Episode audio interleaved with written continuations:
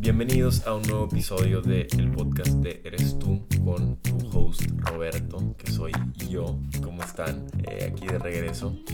Intentando mantenerme constante con este podcast porque la verdad no les voy a mentir. Ha sido un poco difícil. Eh, más que nada por la cuestión de los temas del que hablar. No me quiero ver repetitivo, como que poco a poco se ha ido dejándome del perfeccionismo, el querer que todo se vea muy, muy, muy estructurado, muy rígido, porque al principio del podcast, no les voy a mentir, quería que estuviera perfecta la estructura, que todo funcionara bien, que eh, tuviera una estructura de historia, vaya, valga la redundancia, ¿no? Como que poco a poco lo he ido queriendo hacer más informal el podcast y no sé si lo están disfrutando así. También quisiera escuchar sus opiniones ahí en Insta. Veo que si me mandan mensajes, si me hacen caso y si me... Porque hay muchos de ustedes que no... O sea, es como, como cuando me los topo en la calle. Hay muchos que se acercan, pero hay muchos que también... Oye, te vi en la calle, pero me dio pena acercarme. O sea, no pasa nada. Acércate y salúdame. Me da muchísimo gusto conocerlos, platicar con ustedes. O sea, somos gente con la misma mentalidad que si encontraste mi contenido es porque algo resonó contigo. Y yo busco a gente así, a gente que, tenga mi misma mentalidad, que algo resuene de lo que dije y que busquen cosas parecidas, que a lo mejor tengan sus propias metas y no quieran lo regular en este mundo, ¿no? Por eso hago el contenido que hago, para encontrar esa gente, a gente que, que, que quiere tener una charla, que quiere retarse, que quiere competirme, porque la competencia tarde que temprano te hace mejor siempre y cuando sea sana.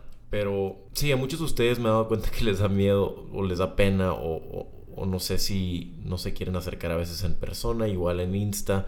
Hay veces que pues como que no deciden mandarme el mensaje de lo que opinaron del podcast. Este es su señal para que me manden ese mensaje, me digan qué les gustó, qué no les gustó. Roberto, me, me gustaría que platiques un poco más de este tema, que y yo los voy a ir screenshoteando y los voy a ir guardando y voy a ir platicándolos en el podcast. Yo creo que eso fuera una buena idea, porque ahorita sí le he estado batallando como que me siento en la silla y, y me quedo pensando, me pongo a ver TikTok, me pongo... Me ha pasado mucho esto que me distraigo con TikTok en lo que hago actividades. Me ha costado trabajo el enfocarme en una sola actividad por más de una hora. Eso me ha costado trabajo. Pero bueno, este, ya saben cuál es el aviso. Si te ayuda este podcast, si adquiriste algo, si aprendiste algo, compártelo. Es lo único que te pedimos en este podcast. La verdad es que no, yo no gano dinero del podcast actualmente. Espero en un futuro sí, pero yo la verdad lo hago meramente por querer ayudar a gente en base a mis experiencias, en base a lo que yo he vivido. Me hubiera gustado tener a alguien que me compartiera sus experiencias de lo que ha estado viviendo, de lo que ha estado haciendo, para aprender de ellas, ¿no? No tanto que no me gusta compartir consejos como si fuera un experto, porque no lo soy. Tengo 24 años, eh, voy a cumplir 25. Me gusta más como charlar, contarles qué fue lo que me pasó y qué aprendí, ¿no? O qué siento yo que aprendí. Ustedes igual me pueden compartir sus opiniones de que Roberto a lo mejor estabas medio mal aquí. Y no pasa nada tampoco. Acuérdense que no, tampoco hay que tomarse muy en serio la vida eh, hasta cierto punto. Pero bueno, sí, comparte el podcast por favor. si, si sientes que te ayudó o podría ayudar a alguien conocido tuyo. Porque nunca sabes, nunca sabes, ¿no? A quién puede ayudar. A lo mejor a ti no, pero a alguien más sí. Pero bueno, y ahora sí vamos a empezar. Esta semana decidí iniciar YouTube. Otra vez. Eh, ya llevaba por algo de 138 videos subidos ya. Para los que no, han ido a checar ahí el canal. Eh, hubo un tiempo que sí le dediqué bastante.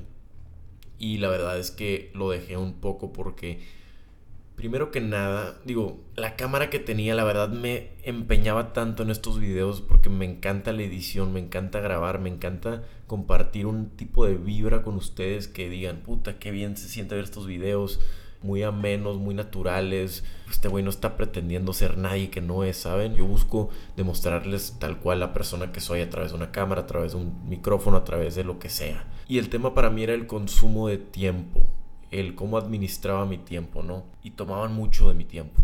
Y poco a poco los quería hacer más y más y más profesionales y con más producción. Y perdí un poquito la noción de lo que estaba buscando con los videos de YouTube. Yo con los videos de YouTube me gusta, me encanta una buena producción, me fascina nada más que hasta cierto punto. Porque ya cuando me voy un poquito de más, me vuelvo muy perfeccionista. O sea, me convierto en un director de película en lugar de alguien que está buscando ayudar a gente. Y hace algunos días, hace una semana, me puse a ver un video de una chava y tomen en cuenta que yo tengo muy contemplado toda la gente que me ha dicho, Roberto, por favor, ya empieza a subir videos de YouTube. Roberto, ¿qué pasó con YouTube? Roberto, ¿por qué no ha subido nada? Todos esos mensajes los leo y la verdad es que sí los tengo muy en consideración. Nada más que como vendí la cámara, la última cámara que estaba muy pesada, la verdad era, eh, o sea, no me gustaba grabar y editar por el hecho de que sentía que ya era mucha producción y era, no sé, lo sentía como una actividad muy, muy tediosa que ya no se sentía como algo natural, ya era como que, oh, vamos a grabar, ok, pues voy a planear todo. Mientras sí se tiene que planear para cada video de YouTube, como que con esta cámara no, o sea, no se sentía así. Entonces la vendí, duré como dos meses desde que me, no más, un semestre desde que me fui a, Nueva York y regresé en enero. Y vi un video de YouTube de una chava que vi cómo los grababa y se sentía tan natural. Me quedaba en el video, lo veía y dije, ¿por qué yo no puedo hacer un video así? ¿No? Y sí puedo, nomás que no lo estaba haciendo. Veía su día, o sea, el, el, un día en la vida, lo que he hecho, lo que he estado haciendo, lo que estoy haciendo. Y me gustó el sentir parte de esa comunidad de la chava, ¿no? Y, tengan en cuenta que eran, yo creo que puras mujeres las, de la comunidad, pero yo veía cómo compartía y se expresaba y hay algo que resonó conmigo, como que dije, wow, qué padre como comparte y hace los videos tan sencillos, no tienen que ser algo espectacular, la gente le gustan por la persona, no por la producción. Y me quedé pensando y pensando y pensando y yo quiero formar una comunidad así de cercana con gente que si se toma el tiempo de ver un 10 minutos de mi vida sin parar por una parte de su día, yo quiero formar un tipo de comunidad así. Y la estaba formando, pero me detuve. Me di cuenta que YouTube es la única plataforma en la que realmente puedo compartir con ustedes de una manera que es mucho más cercana. Por lo que sí es muy tedioso y más cuando no monetizas por el hecho de la edición, es mucho consumo de tiempo. O sea, sí, sí, sí toma bastante tiempo. Pero siento que vale mucho la pena el poder formar esa conexión con ustedes y, y pues que realmente puedan ver mi tipo de persona más allá de un minuto y medio, ¿no? Podcast es un buen paso, pero siento que con video sería ya otro, ¿no? tomen en cuenta, tengo los reels, los TikToks, el podcast, YouTube, o sea, sí traigo muchas cosas en mi plato. Si eres un editor, si he estado buscando, he recibido uno que otro mensaje, me gustaría que si estás escuchando el podcast, si sabes editar, eh, si quisieras empezar a ayudarme, la verdad es que ahorita no estoy buscando pagarle a nadie todavía, estoy pensando en hacer un cáliz, pero si te gustaría empezar y, que te, y te puedo apoyar y te puedo enseñar, lo que he aprendido yo con el contenido, ahí está mi correo. Este está en mi Insta, me pueden enviar un correo y te podemos entrevistar para ver si podemos empezar a trabajar juntos, ¿no? Me gustaría algo así para también delegar un poco de estas actividades que, que tengo. Pero bueno, sí, compré una cámara nueva hace poquito, literal me aceleré. Yo soy esas personas que cuando veo algo y digo, ok, ya, lo voy a hacer, lo voy a hacer, lo voy a hacer. Y voy, compro la cámara, y ya grabé el primer video. Después de este podcast tengo pensado editarlo. Y aquí la tengo literalmente enfrente de mí. Es una cámara muy versátil que puede grabar muy bien. Nada más que tengan en cuenta que no va a ser la misma calidad que los videos de antes. Digo, si es 4K todo. Pero y también no estén tan apegados con mi calidad de videos de antes porque quiero que los videos sean más enfocados en mi persona, en lo que yo tengo que ofrecer para ustedes en cuanto a las actividades, inspiración, motivación, experiencias, lo que sea, ¿no? Pero que no dependa del, digo, sí va a tener buena edición, nada más que no quiero que, no, Roberto, de que, o sea, como que la comparación del último video y a este video, nada que ver. O sea, quiero hacerlos un poquito más sencillos para que pueda yo también hacer más cantidad de videos para ustedes y compartir más contenido. Sacrificar un poquito de calidad para un poquito más de cantidad y claro, con la autenticidad máxima, porque eso es lo más importante. Siento que eso es lo que le da vida a cualquier tipo de contenido, eh, la autenticidad y la emoción. Entonces, bueno, ya fue mucho de ese tema de YouTube. ¿Cuál es el otro tema que quería platicar con ustedes? Ayer, ok. Vamos a platicar ahora sí el tema del podcast, seguridad propia. Les voy a platicar una experiencia que me pasó ayer para que vean que tengo 24 años Y yo he sufrido con este tema de seguridad propia por muchos años. Por, pues por el tema de que también era un chavo flaco, me echaban mucha carrilla, grilla, broma, no sé cómo le digan allá en el, sur, sé que a veces le dicen grilla o le dicen como... Me hacían bromas de mí, este, en cuanto a mi cuerpo, cómo me veía, porque era un chavo muy alto y, muy flaco. Entonces, desde ahí empezó como que mi, mi, inseguridad de cómo me veía, cómo me sentía. Y a base de eso sucedieron muchos cambios en mí. Todo empezó por mi físico. Yo fue como que más que nada, me encantaría decirles que fue algo mental, que híjole, quería cambiar mi cuerpo por mi salud, por lo que tú quieras. Fue por una desesperación, por querer cambiar mi cuerpo lo más rápido posible, porque ya no quería que me echaran esas bromas o esa carrilla o esa grilla. Yo buscaba cambiar eh, esa narrativa acerca de mi cuerpo. Por, por, eso yo decidí empezar el ejercicio, no fue por nada más y, y pues bueno, ahorita sí es por salud, ¿no? Pero eso no es el punto. Yo sufrí mucho con esa inseguridad por parte de las críticas y ayer tuve una experiencia que hasta la fecha me pasa y juegan varios factores aquí, no nada más la parte del cuerpo, sino también del alcohol, del cuando tomaba un poquito más hace algunos años, formó como que una protección encima de mí del para poder platicar con una chava es tomar una cierta cantidad de alcohol. ¿Y a qué voy con esto? Ayer me topé una chava en un café. Estaba con Dani, de hecho veníamos de un photoshoot que también les voy a platicar en este podcast. Eh, fue para mis headshots de la actuación allá en Los Ángeles. Y nos sentamos ahí en un café a editar, el reel del día porque tenía que editar un reel para Insta y TikTok. Y en lo que lo editaba, una chava literalmente enfrente de un barandal ahí que estaba fuera del café, la veo y una de las niñas más guapas que he visto en mi vida. Se los juro que yo sé que platico mucho de las distracciones que, que, a lo mejor una pareja y lo que quieras, pero también entiendan que también soy humano y, y se me hizo guapa la chava y la vi. Y cruzamos miradas como cinco veces, se los juro. Yo tenía el teléfono en la oreja porque como que estaba editando el video y estaba escuchando la canción que iba a usar. Y vi a la chava enfrente de un poste como que esperando su, su o no sé me volteé a ver una vez yo la volteé a ver también y como que dije, no sabía si me estaba viendo asustada de que la estaba viendo o si también me estaba viendo esperando a que fuera a hablarle. Y yo la veía y me veía y en una de esas quería como mantener ya la mirada picada en su cara porque se me, una niña guapísima, ¿ok? Les estoy, o sea, esto es, nunca platico este tipo de cosas, pero me pasó y me arrepentí tanto porque se como que puso su bolsa en una mesita a empezar a buscar cosas y yo como que puta aquí podría ser, aquí podría ser, aquí podría ser mi oportunidad. Y no hice nada. De la nada llegó un raite por ella, creo que era una amiga, y se fue. Y yo me quedé pensando en qué hubiera pasado. ¿Qué hubiera pasado si me hubiera parado? Oye, ¿qué onda? Te me hiciste muy guapa. Quisiera ver a ver si no quisiera salir, algo, intentar, pero no lo intenté. Pero ¿qué si lo hubiera intentado?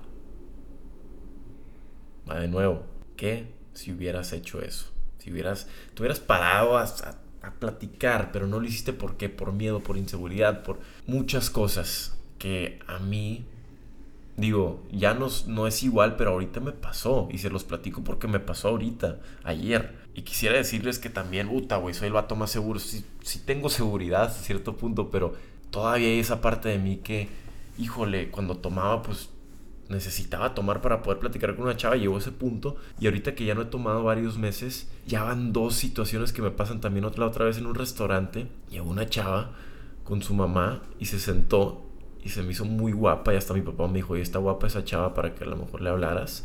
Y no me para, digo, también entiendo que no te puedes parar a, obviamente en un restaurante enfrente de su mamá, no, pero sí pasó por mi mente ese escenario. Y que si me paro y le digo, sabes que te viste muy guapa y quisiera tu teléfono, no sé, pero ¿por qué se requiere el alcohol para enmascarar algún tipo de seguridad en nosotros?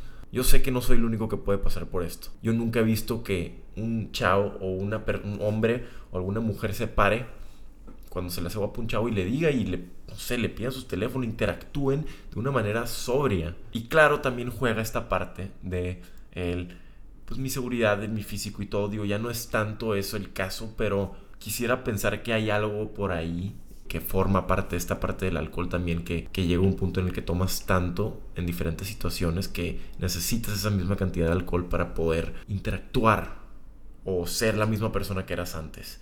Entonces, me pasó esto ayer literalmente, esta situación, y la de la otra chava en el restaurante con mi papá. O sea, estábamos ahí como que una chava muy guapa se sentó.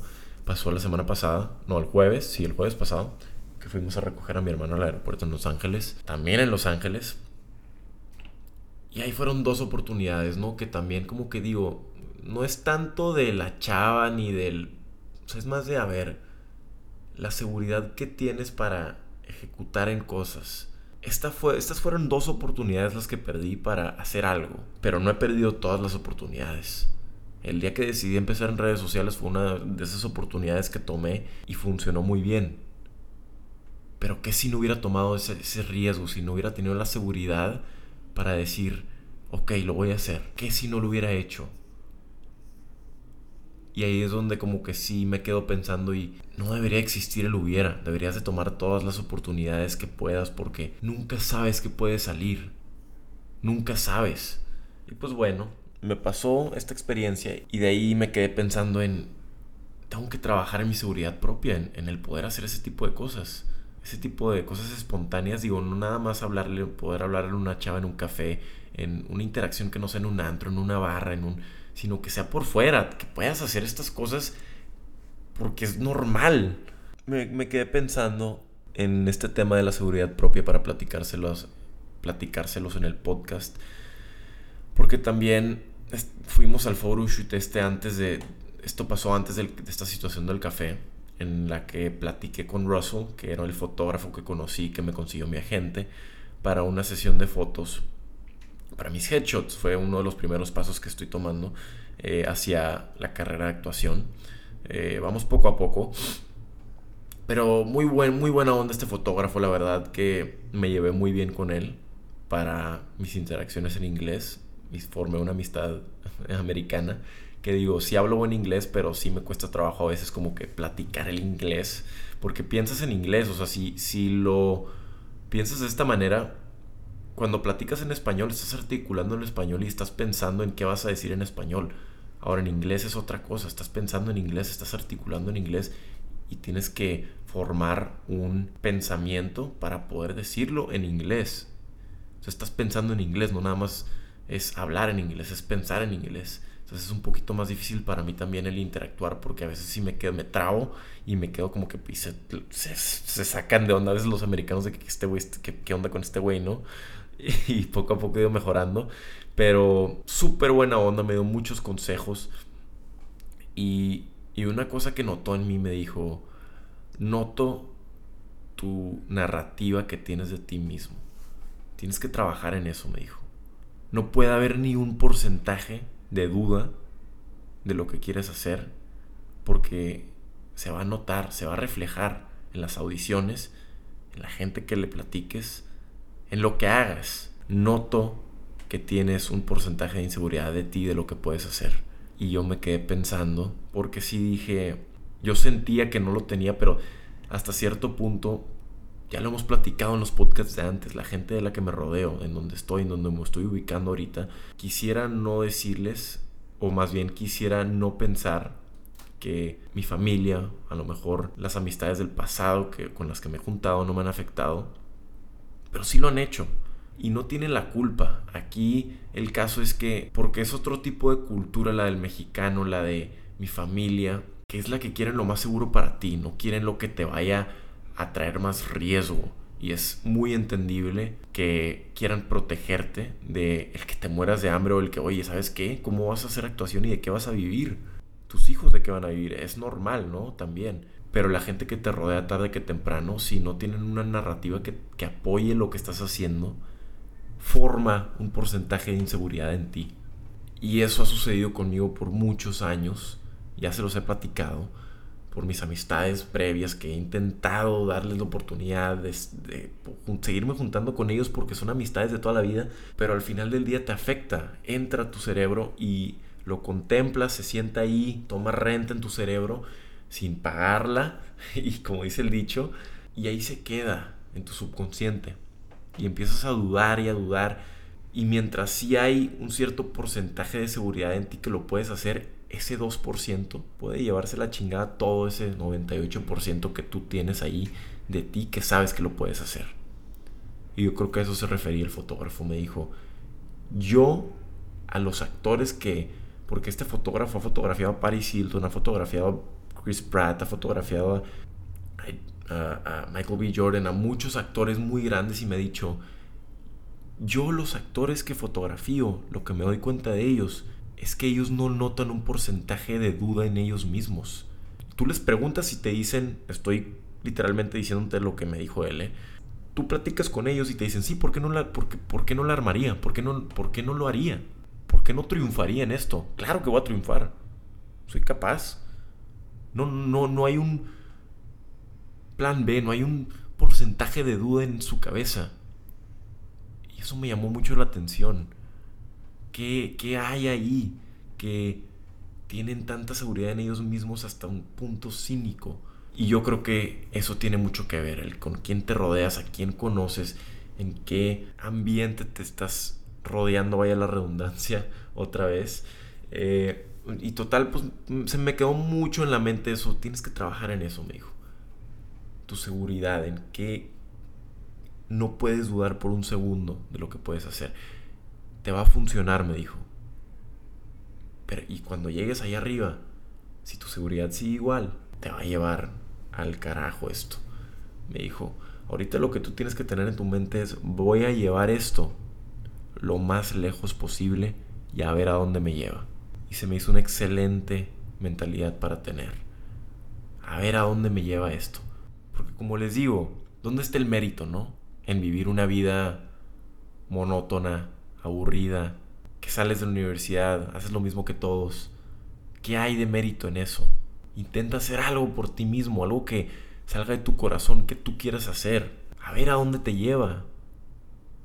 No hay nada de mérito en querer ser aceptado por todo mundo. No intentes ser aceptado. Crea tu propia aceptación tú mismo. Sé seguro de lo que puedes hacer. Y ahí fue donde como que sí me hice esta duda todo el camino de regreso a Los Ángeles anoche. ¿Te la crees? ¿Tienes esa seguridad para cruzar por este camino en el que va a haber muchas dudas porque es un camino que nadie hace. Y, y hasta cierto punto casi casi me tuve que terapiar, ¿no? Y pues bueno, como que sí ha formado hasta ahorita parte de lo que es mi felicidad interna, el, el tener un buen humor alrededor del día, porque yo he últimamente, la verdad, les, no les voy a mentir, le he batallado bastante con el tema de la felicidad. Como que yo creo que va a ser para otro podcast, pero les platico un poquito. Como que no sé, amane hoy amanecí amanecí un poquito de malas, como que mi papá llegó de la bici, lo vi muy contento y yo como que haciendo mi, pues, lo que sea mi rutina normal, trabajando en mi certificación, estudiándola, como que un pensamiento en mí que no sé qué es, que me tenía un poquito infeliz, no sé qué era, que serio, no quería ni sonreír, ponía música a mi papá y como que, uy, güey, dije, no sé, y le he batallado con eso y he estado trabajando en, en el cómo poder ver desde una perspectiva más feliz la vida, ¿no? Porque como que sí se puede convertir un poco monótono el hacer una actividad todos los días o el ser constante con algo y hasta cierto punto pierde sabor, ¿no? Entonces, como que sí le he batallado con esto de la felicidad. Mándenme un DM si están igual o si... ¿Qué han hecho ustedes para mejorar esta parte de ustedes del verla la vida de una diferente manera? Como que me ha costado trabajo la gratitud, siento yo que es y pues sí, eso ha sido como que un, tema ahí en mi cabeza, pero, pero yo creo que eso es todo lo que tengo que platicar con ustedes el día de hoy. Eh, díganme qué opinan, mándenme un día, me gustaría recibir sus opiniones, sus comentarios acerca de esto. Se los platico como experiencia, espero y resuene con algunos de ustedes. Son experiencias bien tontas o bien raras de la vida, este, que que a lo mejor y, y a alguno de ustedes les, resuene y, y, pues podamos ir trabajando esto juntos, ¿no? Para mí es la seguridad propia todavía, yo creo, y, el, y la felicidad hasta ahorita. Pero pues bueno, este, poco a poco vamos en un camino juntos y, y la idea aquí es que no te sientas solo. Esto no es algo que tú nada más vives, sino todo mundo vivimos. Hay mucha gente como tú y estamos aquí para ayudarnos y para relacionar este tipo de sentimientos y poderlos resolver, ¿no? A base de experiencia. Eh, entonces yo lo estoy viviendo y pues les, iré platicando cómo me va yendo. Yo creo que en el siguiente podcast. Pero bueno, mi raza es la 1 y media, una 45 ya, se, se vuela el tiempo. Voy a ir a comer con mi familia porque es domingo y, y, pues espero, espero y le haya llegado al corazón alguna de las experiencias o, se hayan reído, les haya sacado alguna carcajada, hayan aprendido algo, hayan, no sé, hayan tenido un buen rato aquí, ¿no? Eh, ese es mi objetivo también con este podcast, el poderles dar un buen rato.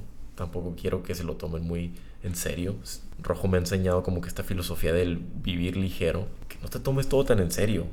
¿Por qué querer hacer todo tan serio, no? Tan cálmate, relájate, relájate un poco, sácate unas papitas y escúchame decir estupideces por... ¿Cuánto tiempo lleva este podcast? Ay, güey, 32 minutos. Bueno, ya que lo edite, no. Pero bueno, eh, sí, un poquito relajado, súper ameno, plática de, de amigas, amigos. Y pues sí, eso va a ser todo para este podcast, mi raza. Los quiero mucho. Eh, les agradezco por estar aquí, por tomarse el tiempo de escuchar, escucharme por media hora. Y, y pues espero y les haya servido. Ya sabes, si te sirvió, compártelo. Si, si aprendiste algo, si te llevaste algo, si te reíste apóyanos y, comparte el podcast y pues nos estaremos viendo en la siguiente. Los quiero mucho, les mando un fuerte abrazo y nos vemos en el siguiente podcast.